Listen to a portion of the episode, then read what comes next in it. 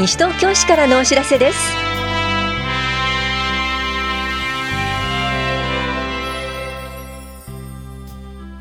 今日は保育園など入園募集。一人親家庭と医療費助成制度現況届などについてお知らせします。インタビュールームお話は西東京市市民課の高橋和樹さん。テーマは住民票に旧姓が併記できるようになります。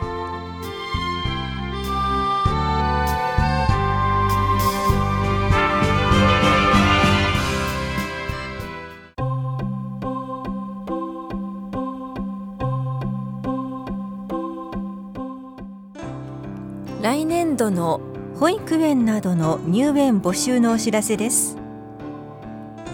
来年4月から保育園などに入園・転園を希望する方は利用申し込みが必要です。必要書類を提出してください。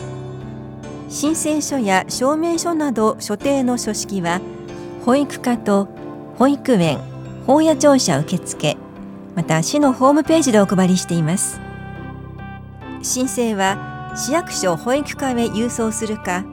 11月6日から18日まで棚視聴者1階の保育課。11月11日から16日まで法や庁舎特設窓口までお持ちください。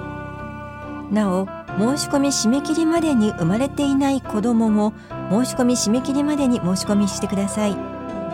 11月18日の締め切り以降の申し込みは二次募集以降の取り扱いとなります。受付期間の詳細や必要書類利用申し込みが必要な施設事業については市のホームページをご覧ください。なお保育園では申し込み受付ができません。お問い合わせなどにもお答えできません。市外の保育施設を利用したい場合は施設のある市区町村によって手続き方法日程が異なりますので必ず施設がある市区町村にご確認ください。市外在住の方は現在在住の市区町村と西東京市保育課へお問い合わせください。来年3月までに転入予定がない場合は0歳から3歳児クラスの利用申し込みは受け付けません。お問い合わせは棚視聴者保育課までどうぞ。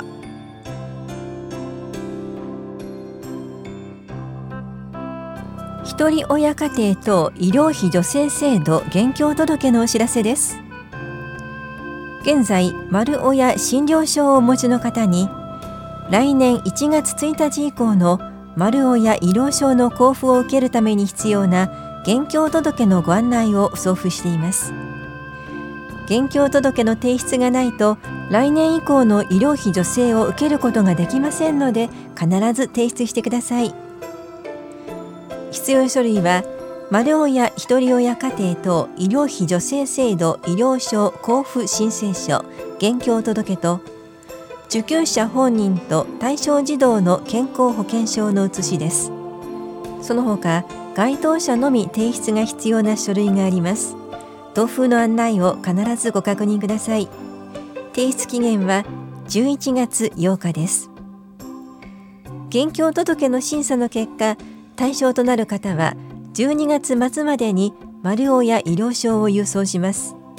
対象とならない方にはその旨通知します。この制度の対象となる方で丸尾や医療証をお持ちでない場合は申請が必要です。棚視聴者子育て支援課までお問い合わせください。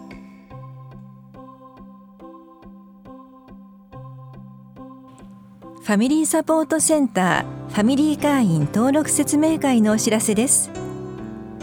地域の中で子どもを預けたい方ファミリー会員と子どもを預かる方サポート会員からなる会員同士の相互援助活動を行っています。保育園や幼稚園の送迎習い事の送迎などに利用でき時間は毎日午前6時から午後11時までです。料金は1時間あたり平日午前8時半から午後5時までが800円。それ以外の曜日や時間帯は1000円です。ファミリー会員に登録希望の方は説明会に出席してください。保育もあります。お越しの際は保護者の顔写真縦3センチ横2.5センチのものを1枚印鑑会員証郵送用の切手を1枚お持ちください。今月は11月9日土曜日田梨総合福祉センター。20日水曜日住吉会館ルピナスでいずれも午前10時から正午まで行われます。説明会参加ご希望の方は前の日の午後5時までに電話でお申し込みください。お申し込みお問い合わせはファミリーサポートセンター事務局までです。子ども家庭支援センターからのお知らせでした。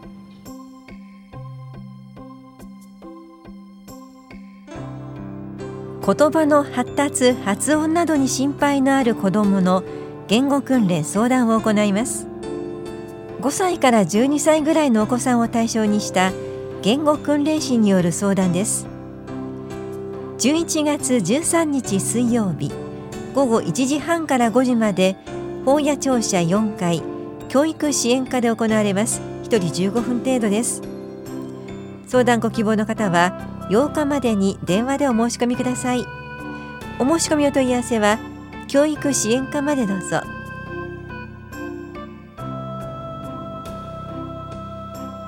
住民票等自動交付機休止のお知らせです。市役所庁舎の電気設備点検に伴い11月9日土曜日本屋庁舎の住民票等自動交付機のサービスが停止します。ご理解とご協力をお願いします。市民課からのお知らせでした。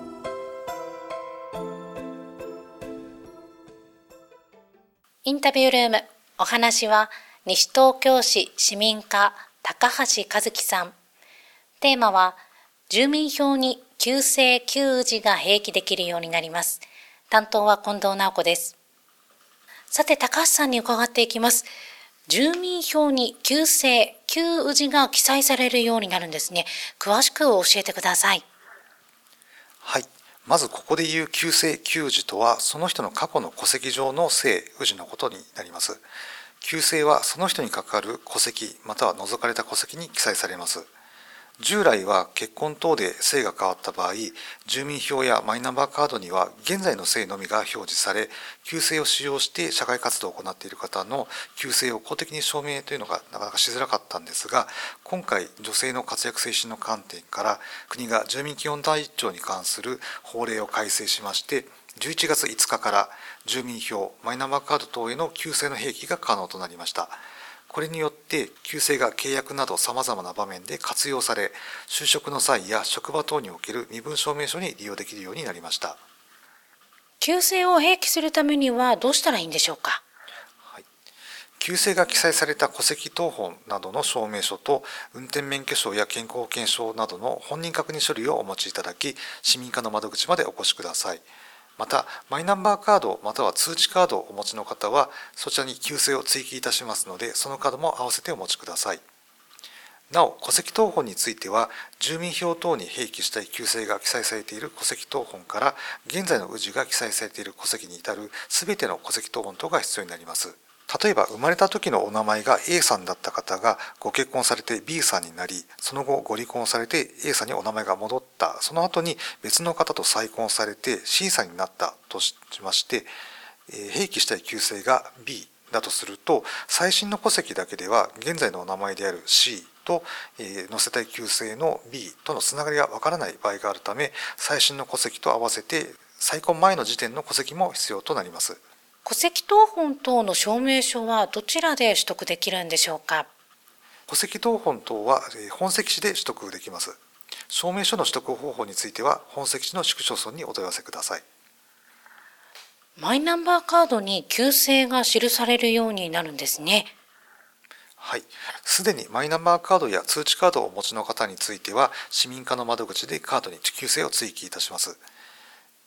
まだマイナンバーカードを作成されていない方、これからカードを作成される方につきましては、旧姓が併記されたカードが申請後に作成されます。旧姓が記載されたマイナンバーカードは、旧姓を含めた身分証明書としてご利用いただけます。その他に住民票に旧姓を併記するようになって、市でできるようになる手続きはありますか？はい、住民票に旧姓が併記された方は旧姓で印鑑登録をすることができるようになります。なお旧姓での印鑑登録を希望する方ですでに印鑑登録をされている場合につきましては印鑑登録は一旦廃止となりまして新しく旧姓で印鑑登録を行っていただくことになります。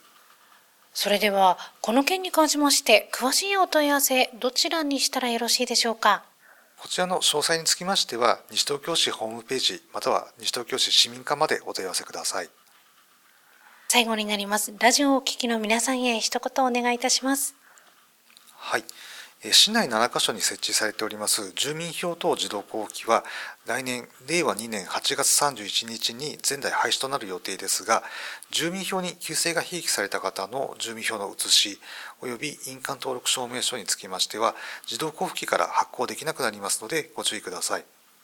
マイナンバーカードをお持ちの方は証明書コンビニ交付サービスのご利用をいただくことができますのでこちらのご利用もぜひご検討ください。ありがとうございます。インタビュールーム。テーマは、住民票に旧姓旧字が併記できるようになります。お話は、西東京市市民課、高橋和樹さんでした。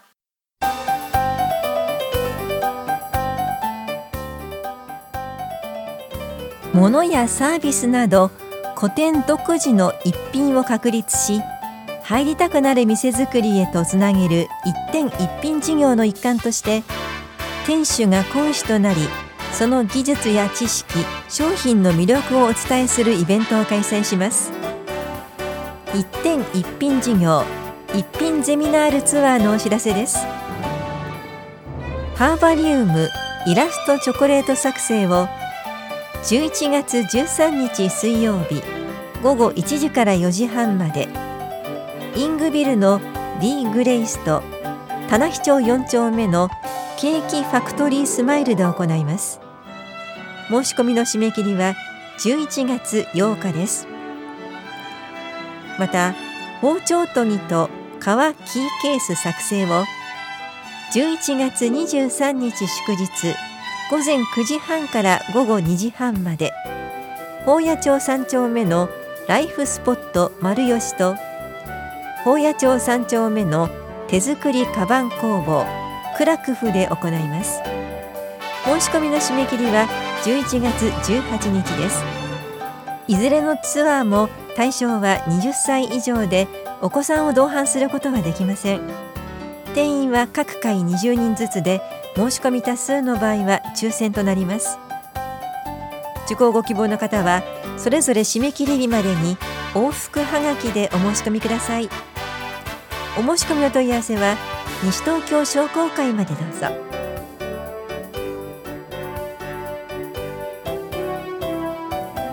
この番組では皆さんからのご意見をお待ちしています。FM 西東京西東京市からのお知らせ係までお寄せください。またお知らせについての詳しい内容は広報西東京や西東京市ウェブをご覧いただくか西東京市役所までお問い合わせください。電話番号は零四二四六四の一三一一。零四二四六四の一三一一番です。以上西東京市からのお知らせ亀井さゆりでした。